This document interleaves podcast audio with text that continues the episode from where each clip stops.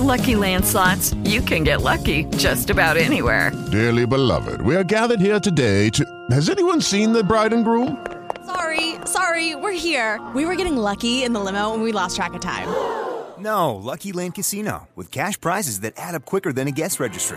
In that case, I pronounce you lucky. Play for free at LuckyLandSlots.com. Daily bonuses are waiting. No purchase necessary. Void where prohibited by law. 18 plus. Terms and conditions apply. See website for details.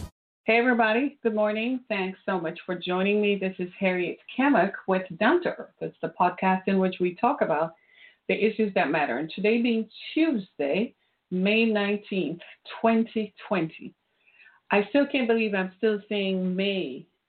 I, I, May began like an eon ago. It's been an eternity, and it's still only the 19th day. But the good news is that next Monday will be Memorial Day, which means we won't be on a podcast after Thursday, so we'll be off Friday and Monday. right? Right. While most of us are grilling, and I know that's going to happen this Memorial Day. I know you'll all be out in the backyard grilling and chilling. And people will be floating over, and we'll all be floating from one house to the other. So just imagine social distancing. Yeah, grilling from a mile away, but come and get some food though. right? right. And it's all good.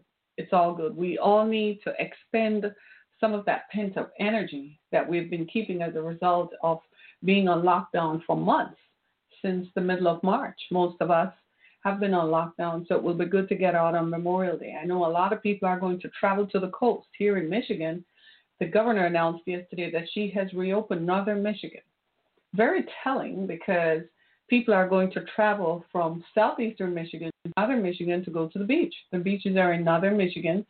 Not that there aren't beaches on the shores of western Michigan, but people tend, are more likely to travel to Traverse City and to regions in the northern peninsula, the northern part of the peninsula. And in so doing, we know people are going to take the virus there. uh, the restaurants will open on Friday, so, but between now and then, they have to only run at 50% capacity. That's interesting. We'd like to see how that works, right? People are going to show up and people are going to want to go out in the bars and drink their troubles away and have a good time and forget about lockdown and so on. And it probably isn't going to go all good. We're going to have fun in the moment. But then when the moment passes in a few weeks, we're likely to see a return. I hope it doesn't happen, but it is impossible that it won't happen. Right? So today on our show, I want to talk about something that has come across my desk and was brought to my attention by my erstwhile producer, Alexandra. And uh, I give her a shout out. She's in the background, giving me direction and so on. But she's done a terrific job and done a good job of always bringing the attention, bringing attention to some of these issues. Sometimes I'll be perusing the New York Times or the Washington Post or the Wall Street Journal or Bloomberg or some other news center I come across something, but oftentimes the most impactful stories I have found are when she brings them to me. She's a millennial, so naturally their angle and take on stuff is just as interesting as mine. And when this story uh, came across, I couldn't help but touch it because it resonates with what we've been talking about consistently about the coronavirus and its rapid effects on communities of color, particularly African Americans and low income neighborhoods. And what got me about this was this report was actually based on what happened right in my own backyard in River Rouge, Michigan. We call it downriver here in southeast Michigan. We refer to communities in, in southern Michigan as downriver communities because they're downstream from the Detroit River. And it's particularly of interest because this is an area that traditionally has been subject to significant levels of air pollution. There's a marathon, marathon gas, marathon refinery plant, oil refinery plant down there that has been problematic, that has caused significant injury to residents of that community of River Rouge, Michigan for some time now. In fact, a few years ago, I think it might have been in uh, January of 2019, I went down there to one evening, and it was late in the evening too. It wasn't like early you know, during the day. It was on Monday evening, and I drove down there. And as soon as I hit I 75, there's a portion of I 75 that as soon as I hit it, I said, What's that smell? I could smell something that was felt like my my my nostrils were burning. And I couldn't believe it. And I said, Oh my God, it's coming from the plant. Imagine living. And I remember saying to my, I can't remember who was with me, and I said to them, Imagine living here all the time and smelling this all the time. It cannot be good. So I did some more research and found out that that community historically has had issues, but they're a large industrial plant, and so they have very deep pockets to lobby, excuse me, lawmakers and legislators and the city of Detroit so that they don't, they have not been tasked with uprooting and providing relocation to the residents of that community. Nobody should live within a five mile radius of that plant, of manufacturing plants and plants that emit chemical gases. Believe me, I was down there for maybe an hour and a half. I couldn't wait to get out of Dodge. Had nothing to do with the people or the company I was with. I was actually there uh, speaking about human trafficking, I think it was, and that's where I met uh, Congresswoman, uh, the Honorable Rashid Rashid Talib. Rashida Tlaib. That's where I met her, and I could, and she said, "Yeah, the smell is here." She said she grew up in the area. She grew up not far from there in Dearborn, and that's what her family have been accustomed to, and they know people who have died from cancer of the lung because of that. And I said to myself, something has got to be done about that. So it's no surprise, therefore, that we find that across the country, in communities, in places, in low income neighborhoods, and in places where communities of color reside, it doesn't matter what color you are, whether you are black or whether you are Hispanic or whether in one community in Texas there were people from Laos. Laos is in Vietnam, not Lagos, Nigeria, but Vietnam right? And a lot of folks who live in those communities who haven't migrated and become upwardly mobile to leave those communities have long term uh, inflammatory lung diseases as a result of being exposed to chemical plants. Now, this is happening not just in River Rouge, Michigan, but it is happening in Houston and in San Francisco and in Louisiana. Wherever there are chemical plants and chemical emissions, there are issues going on. And so within the the ambit of these environmental issues, here comes COVID 19. COVID 19 is a particular kind of virus that mutates when it inflicts a body. When it inflicts a human being, it mutates and finds the weakest part of that person's body to wreak havoc. COVID 19 is wreaking havoc on our systems it's more like an environmental uh, biohazard than it is anything else. It's not a DNA kind of virus that you can treat with regular treatments that we've become accustomed to because it changes as it mutates. How it happens on one person is not the same way, is not the same symptoms that are displayed. How it happens in one part of in one region, it mutates in a different way. And so what we find is that people already were subjected to inflammatory lung diseases as a result of living in areas and living in communities where uh, low income neighborhoods, particularly where there were chemical plants. And here comes COVID. Here comes the coronavirus, specific kind of virus that already impacts your lungs. It's like a powder keg that has gone off. So I read this New York Times article, and after reading it, naturally, I had to remark to myself that this is a form of environmental racism. There are places in the country where industry and large industries with deep, deep pockets who have access to people in political life and political spectrums and who have money enough to influence legislation so they can do literally whatever they want to do and get away with it. And that is simply all they have been doing is doing what they want to do, wreaking havoc on people's lives, and not a soul in the world, not a care in the world. There's nothing to hold them accountable. There is no legislation. I don't care if it's a Democratic president or a Republican president. These things have been going on for decades and nothing has been done to change it. Look at us here in Michigan, right there in River Rouge, Michigan. That that Marathon refinery plant has been there.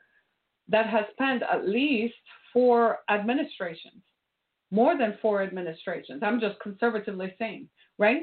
And that plant has been there for some time. And that's not the only plant that's down there. There is, in fact, a sewage waste plant and two power plants, along with the refinery plant, that are in River Rouge. There have been Democratic governors, there have been Republican governors, and none of them have significantly changed and uprooted or demanded that they control the emissions that come from their plants.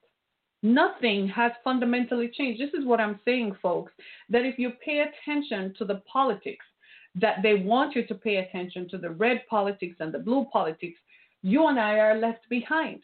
And if you don't have enough money to influence and to change fundamentally and to change the way that legislation is proposed, then we're nothing. We're just breathing air, whatever air they tell us to breathe, and you are like nothing. You just exist, and if they feel like it, they can do whatever they want with your life because your life is simply disposable. It is the truth. The truth may not you they may not like it.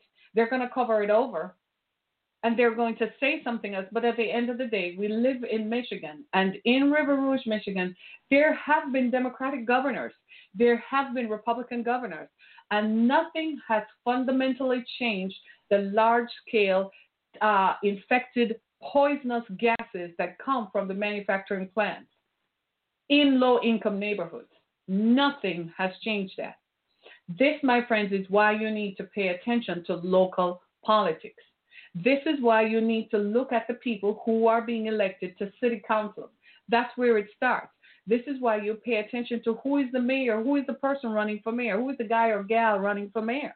This is where you pay attention to who is the state senator, who is the state uh, re- state house representative, who is the U.S. senator, who is the U.S. Uh, representative. Do you see what I'm saying? You need to because all politics are local. And for so long, we have allowed ourselves to be muzzled by the fact that you can't change anything. But I tell you that your vote does change. One vote can make a difference. If you don't believe me, look at the 2016 election. President Trump won Michigan by 10,000 votes in Detroit. That's 10,000 people who voted for him. That means the other four, 500,000 people who didn't vote, their votes didn't count. It's that simple. If you voted, your vote counted. If you didn't, well, shut up. Do you see what I'm saying? And we continue to sit back and allow people of influence to control us and to not do anything about it. And you might be thinking, well, here, what can we do? You make enough noise till they start doing something. It's not that the folks in River Rouge, Michigan have not said enough. They got tired of talking because they got sicker and sicker and sicker. And the research shows that long term exposure to chemicals and the in, inhalation of chemical gases will lead to chronic inflammatory lung disease. That's a fact of life. That is indisputable. That is irrevocable. That is undisputed, undefeated facts. It is what it is. And so, as we look around the country, it is not a surprise, therefore, for us to understand where the coronavirus will, will strike or will spike. All you have to do is to look at low income neighborhoods around the country. Wherever there are a group or whatever counties have plants and manufacturing plants, then it's going to happen. In one report I read in Houston, the very place, some of these plants never close because they're in the business of manufacturing hospital gowns and masks and so on, right? and gloves. Well, in one community near Houston, Texas, where they are busy manufacturing these items, guess what? There's also an incinerator there. Places emit serious gases, and the residents of those communities are ill. And when they have to burn the waste that comes out of these, guess what? It is just as bad and just as damaging. I submit to you that something must change. We've got to do something. We've got to change this, don't we? We've got to change it. We have got to get to the point where we understand that change must come, and we cannot forget. it behooves us not to forget. Most of you think that when I'm done talking about this, I just move on to the next subject. No, I don't. In every conversation that I have with others, and most of whom are people of influence, I bring up these salient points for people to consider. It's not unusual for people to say, Well, what do you think we should do? What can change that? Because I cannot forget. But for the grace of God, go I.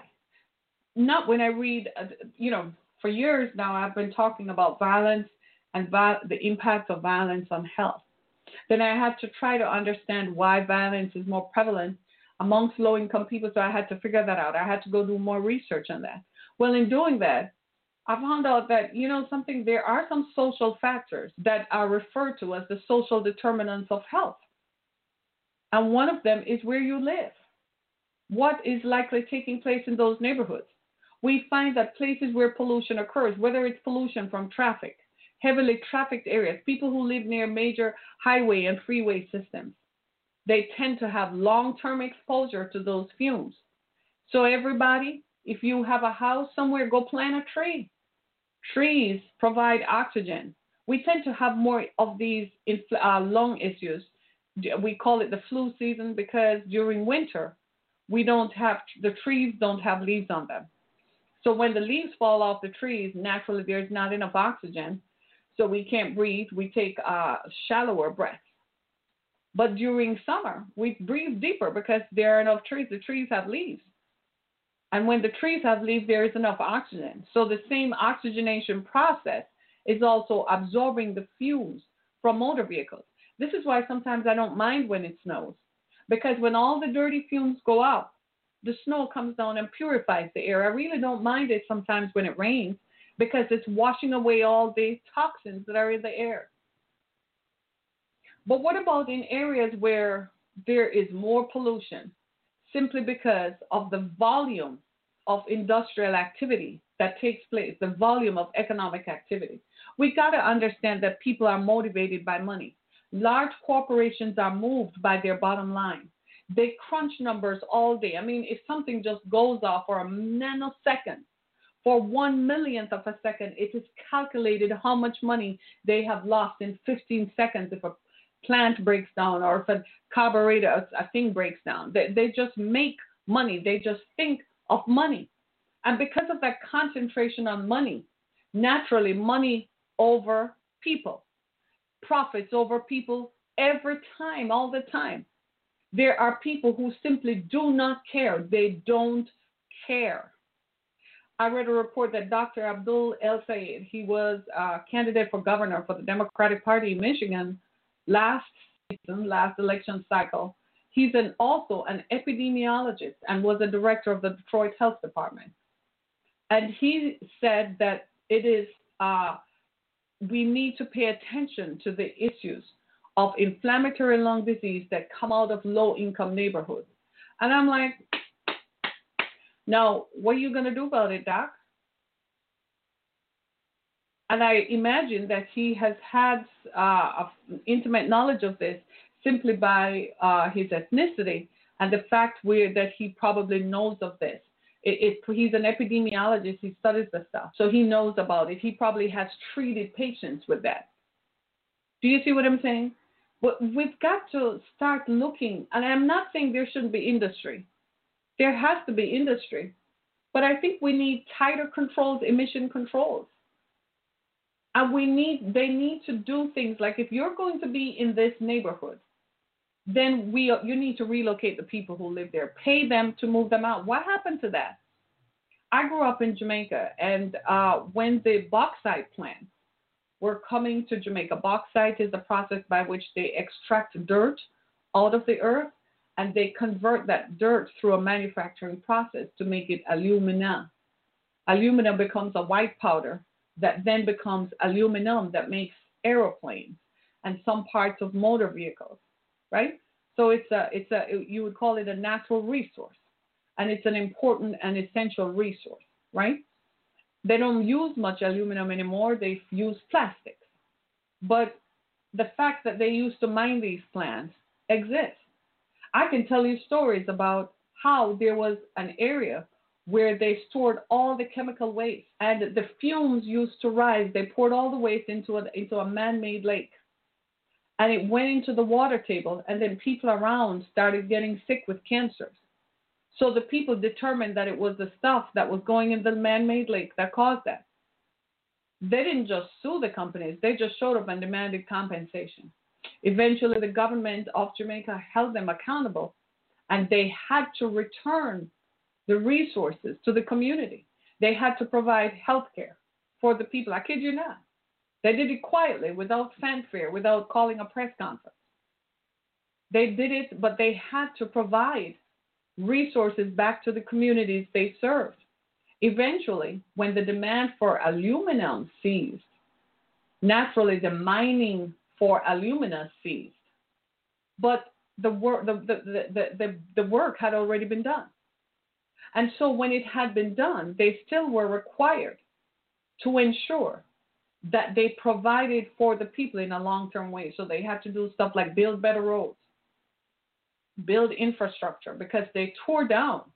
They literally would send in big D8 machines, you know, those big excavators to dig out holes in the earth to get that mineral out. So vital it was. It's the same thing that is happening in communities in Louisiana and Texas and in Michigan and in parts of California. It's the same thing. They're, you, they want the minerals from the earth.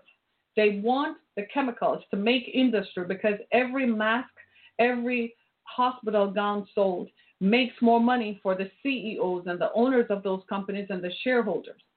And money is the bottom line because heck yeah, we got to get to France and live on our yachts. And we got to tour the world in our yachts. And we have to live big pimping lifestyles. So heck yes, I don't care about the little people. So heck with them. It's all about me.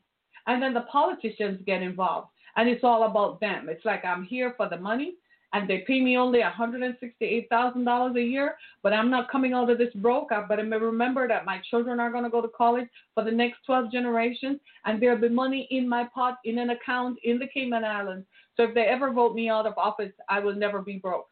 It's all about the money. No one cares. But those of us who remain, those of us who truly care, we are the ones who have relatives who live in these areas. In, in, in, in a part of the story, one of the persons who was interviewed already had long term effects from living there, from where she grew up there, then moved back there 20 years ago. She already had long term effects it is no wonder then that she got the coronavirus. In getting the coronavirus, she found that afterwards she could only walk 20 steps in either direction. She survived. She was one of the lucky ones because she ended up on a ventilator because her lungs stopped working. Well, guess what happens with the coronavirus? Have you noticed that anyone who survives the virus, sometimes they die afterwards? But you have ever noticed that they develop long term health complications? It just doesn't go away. When you hear people say, I survived the virus, I want to say, careful. Careful. You're still in a state. It's like recovering from pneumonia. You still have a window there of four to six weeks when you really probably shouldn't interface with anyone. With the coronavirus, we don't even know yet what the long term, longer term effects are going to be. All we know is that people are not are recovered, but then they re- are reinfected because we still don't know enough.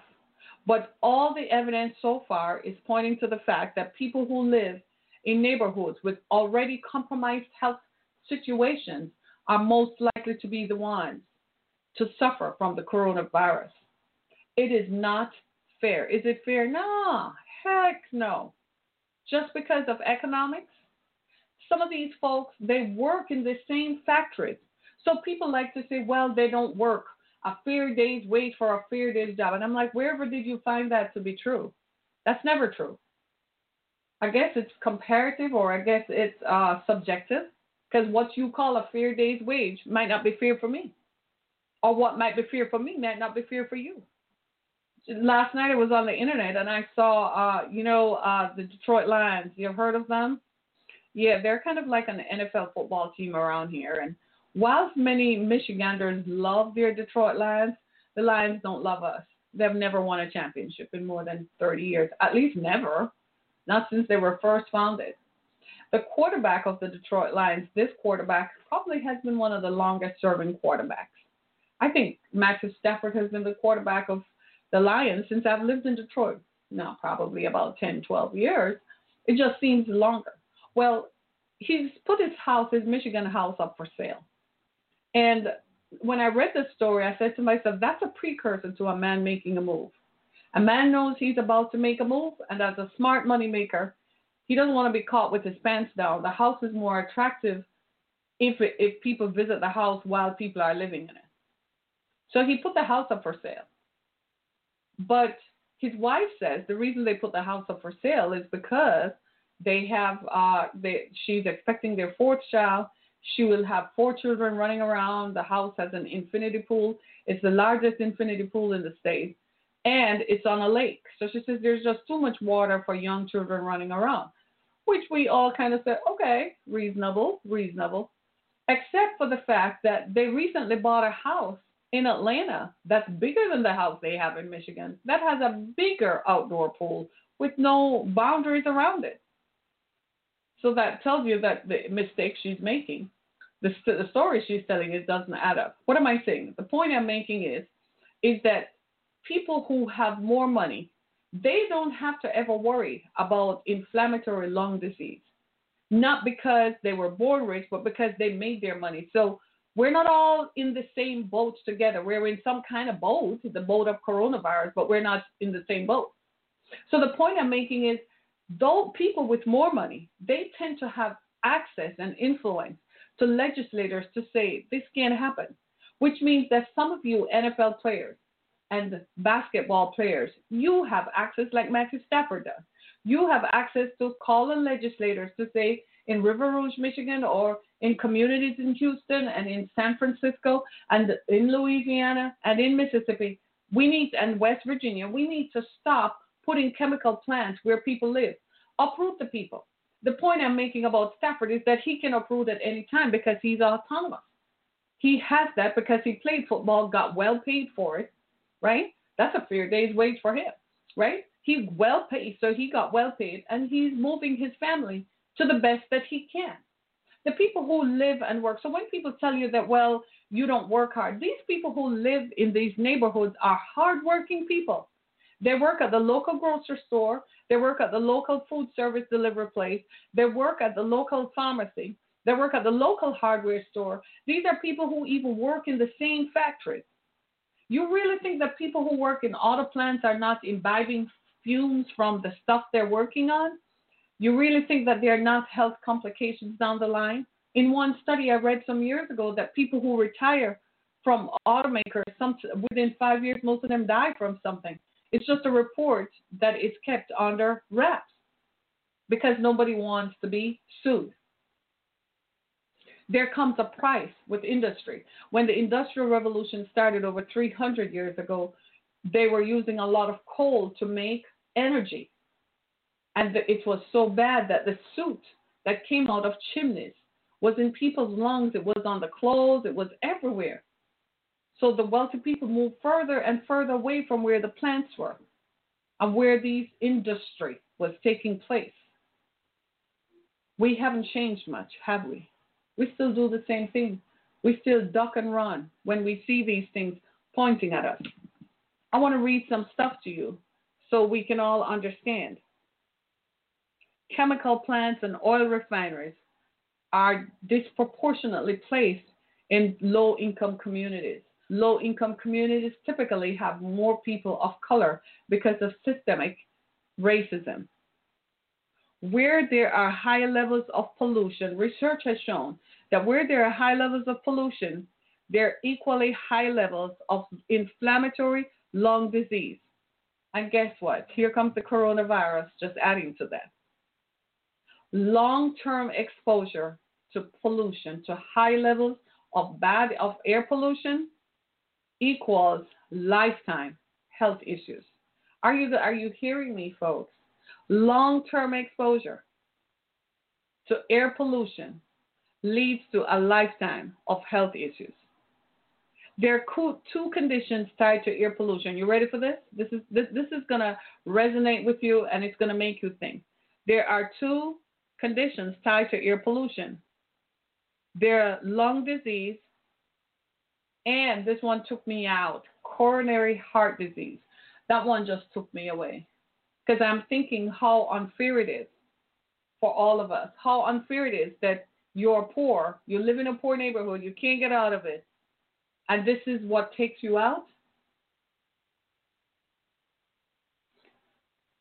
People who are exposed, therefore, to lung disease and coronary heart disease face what? A higher risk for severe COVID 19.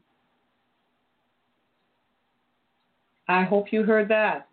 Harvard research has shown that coronavirus patients in areas with historically heavy air pollution are more likely to die. Period. You heard that correctly.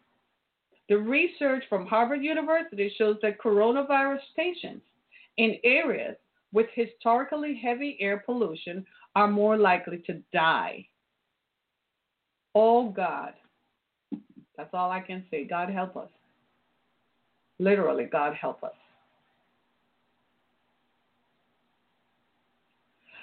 River Rouge, Michigan has seen more COVID-19 deaths than any other any other place outside of New York State. Right? River Rouge, Michigan has seen more coronavirus cases than any other outside New York State. The levels of ozone, a gas linked to lung disease, exceeds federal limits. and listen to this one.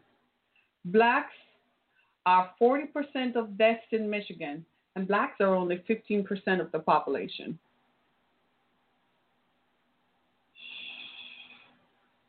In Michigan, African Americans are 15% of the population and are 40% of deaths associated with the coronavirus.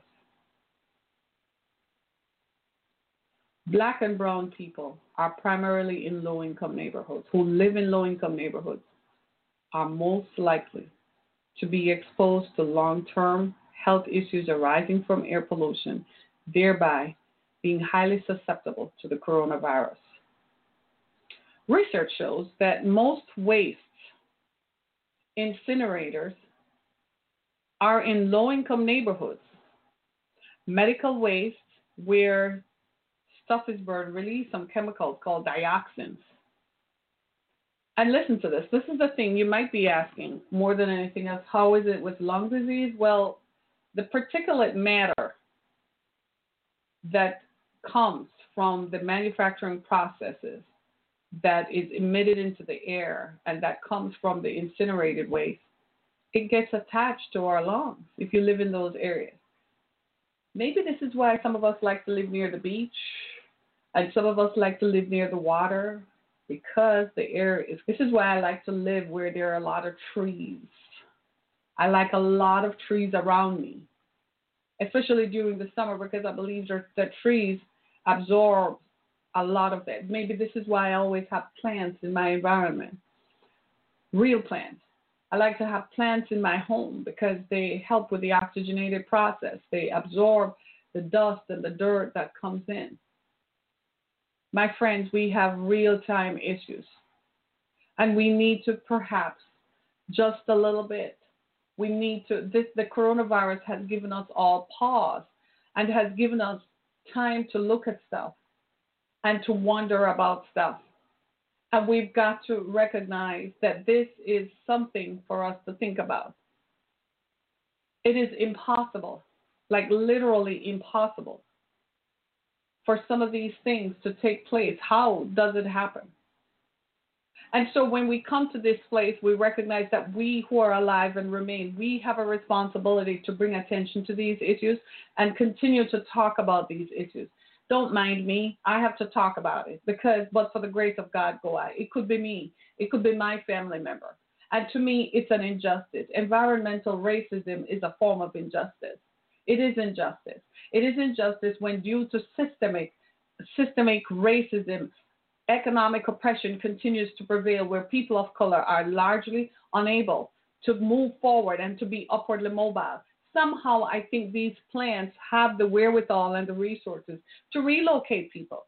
I think they need to be accountable. So, you want to place your plants in an area. They have legislation, they influence legislation that says people, it is safe for people to live within two miles of their plants. They actually do even if there are federal guidelines in place, they still influence legislation that moves it a little bit further and says that it is safe for them to conduct business. Thereby, they don't have to be economically responsible. So they don't have to pay for the uprooting of people or the relocation of people. Like the story I told you about that in Jamaica, the bauxite plants were held accountable. They had to pay for the relocation of people once they decided to take over their land so they can extract bauxite. We've got to get to the stage here in America where we do better than this. We owe it to our people. We can't just let companies run rapidly, you know, ad hoc through our, our system and just kill people off because that's essentially what they do. And then get away with it for decades. Over and over, one woman in River Rouge, Michigan, had moved away. Then she moved back to take care of her ailing mother. And yet here she is, subject to inflammatory lifetime lung disease that made her susceptible to a virus like the coronavirus. Is that fair? We read stories like that and you have to wonder, well, what has happened to the successive administrations? They weren't all Republican, they were Democrat too. Where was everybody? Where was every every Democratic lawmaker asleep at the switch? Were they just paid off to just shut up and not say anything? And I will quietly move your family out of the way so that will keep you quiet. What about the other people who are there? These are the issues, and uh, we we have to talk about these things. We have to find ways in which we recognize that we, this just can't happen. But look, the coronavirus is probably not going to go away for a while. And let me just help us all to understand vaccines don't happen overnight. So if they're touting uh, early results indicate that a vaccine is, is successful, that's not usually how the, pro- the process works. Vaccines take five to seven years to develop because they're subjected to tests over and over again to demonstrate and prove their effectiveness. It is not safe for us, any of us, to go take a vaccine that was just developed two months ago. You don't know what its long term effects are. It's much like taking hydroxychloroquine. How are you going to take that stuff? Do not take it. Do not take it. That's a drug that is designed to treat malaria and lupus. You don't want to take it. And that drug is prescribed in specific dosages based on each individual person's, each individual person's capacity to withstand the drug. That's a drug that causes heart problems. It will make your heart flutter. It will give you a heart attack. So for people who have COVID and who have developed heart disease, you can't take hydroxychloroquine. It's going to add to your angst. It's going to add to your tableau of illnesses associated with, with, with, with COVID. We need to, we, my friends, we need to just realize that something is very wrong with this. We don't understand enough of this virus, but what we do know of it is that it is ravaging communities of color. And the reason that it is ravaging is because historically, historically, heavy air pollution resides in low income neighborhoods and low income communities where people of color reside. And that, my friends, is the crux of the matter. That is no surprise then that more people of color were dying from it. It is no surprise. If you have had long term exposure to heavy air pollution, chances are you will die. This is why so many people who worked in the plants, in the auto plants, were dying they already had compromised systems, either because of the neighborhoods where they were born in or the neighborhoods they lived in, but on the job exposure to fumes and industrial fuels. Nobody wants to face that. So naturally, that was a breeding ground for COVID 19 to happen. And then here it comes. It's a virus that seems to affect your, your breathing apparatus. Your heart is part of your breathing apparatus. If your heart doesn't pump, well, if it doesn't beat, Everything goes.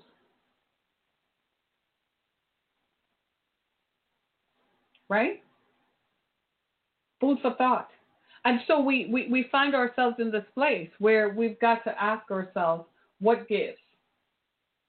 What happens after this? This is interesting, isn't it? This is something. This is something to think about, y'all. This is something that we must recognize is a blight on our population. And we've got to place more emphasis not on legislation, but we because legislation doesn't work because they influence the people who make the legislation sue them. Bring a civil suit against them. Sue them. Bring a civil suit. Make them pay for uprooting your family and pay for your health care for the rest of time. We've got to do that. When you look uh, uh, we're talking about, this is not something that is new. You know, we see these things and we're like, oh, well, that happens overseas, that happens in other parts of the world. It hap- it's happening right here. It ha- it's happening right here in my backyard in River Rouge, Michigan. Like I told you, I drove down there two years ago. It's, I haven't been back there in two years. It's not far. It's just not, you know, if you don't, I, I don't know any many people who live there. So if I don't have some reason to be there, and you can smell it from you drive into it. It's just in the air, night or day. There's a steel plant down there. A steel mill is down there. A sewage waste plant is down there. Two power stations are down there. There's even a Ford plant down there. Uh, it's not the plant that they make cars, but it's an industrialized thing they have down there. But you can smell it. It's just there. Night and day. In fact, last year in that neighborhood, the Marathon plant emitted some emissions, and they had to issue a statement to the people to shelter in place. Don't come out of your house because the air outside is so dangerous. Imagine that. Imagine that. There was an inquiry into it. It became quite the thing. I mean, you know, they appeared before uh, the state government to answer questions as to why this happened. Uh, it's not like, you know, anything came out of it. right? They weren't held responsible because these things have a way of dying a natural death. You have enough money, you distribute the money around the way. It is what it is, right? But we got to change. So when you see the news reports that uh, more people of color and more black people are dying, so it makes it sound like the coronavirus is only affecting black people. Here is the reason why. It's because historically, most people of color grew up in neighborhoods where they had been exposed and had long term exposure to heavy air pollution. Whether they live near an airport where the planes fly over and dump jet fuel. These things happen. Yes, it does. It does happen. or they live in neighborhoods that are heavily industrialized content. Or they simply live near freeway systems whatever the case might be, wherever there is heavy air pollution, listen to this. A Harvard research shows that wherever there is heavy, in areas with historically heavy air pollution, coronavirus patients are more likely to die. My name is Harriet Kimmer. This has been Down to Earth. It's Tuesday, May 19th, 2020. Thank you so much for being a part of my experience and for listening to our broadcast this morning. Continue to listen to more of our episodes on Spotify, iHeartRadio, Apple Podcasts, Google Podcasts, or wherever your favorite podcast platform is. My prayer for you today is that we live beautifully. Just bloom where you're planted. Thank you so much for listening. Go to my website, harrietkimmer.com, for more information on the subjects that I talk about. Thanks so much, everybody. Be blessed. Hey, have a terrific Tuesday. Be blessed.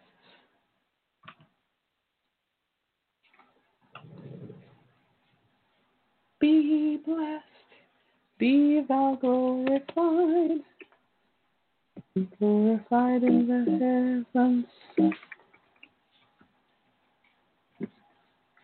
be glorified in the earth, Jesus.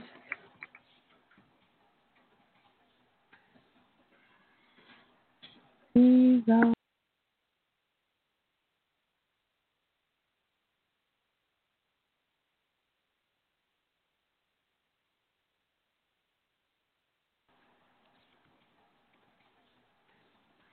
Hello, it is Ryan, and I was on a flight the other day playing one of my favorite social spin slot games on chumbacasino.com. I looked over the person sitting next to me, and you know what they were doing? They were also playing Chumba Casino. Coincidence? I think not. Everybody's loving having fun with it. Chumba Casino is home to hundreds of casino style games that you can play for free anytime, anywhere, even at 30,000 feet. So sign up now at chumbacasino.com to claim your free welcome bonus. That's chumbacasino.com and live the Chumba life. No purchase necessary. Group. Void prohibited by law. See terms and conditions. 18 plus. If you only have a 401k, you're not getting the most for retirement. Wait, what? Add a Robinhood IRA on top, then they'll boost it by 3%. You can do that? And if you transfer in any retirement account, you get 3% on top of that. Is there a limit to the match? No limit. Robinhood Gold gets you the biggest contribution match of any IRA on the market. Sign up for Robinhood Gold at Robinhood.com slash boost by April 30th. Subscription fees apply. Investing involves risk. 3% match requires gold for one year from first match. Must keep IRA for five years. Match on transfers subject to additional terms and conditions. Robinhood Financial LLC member SIPC.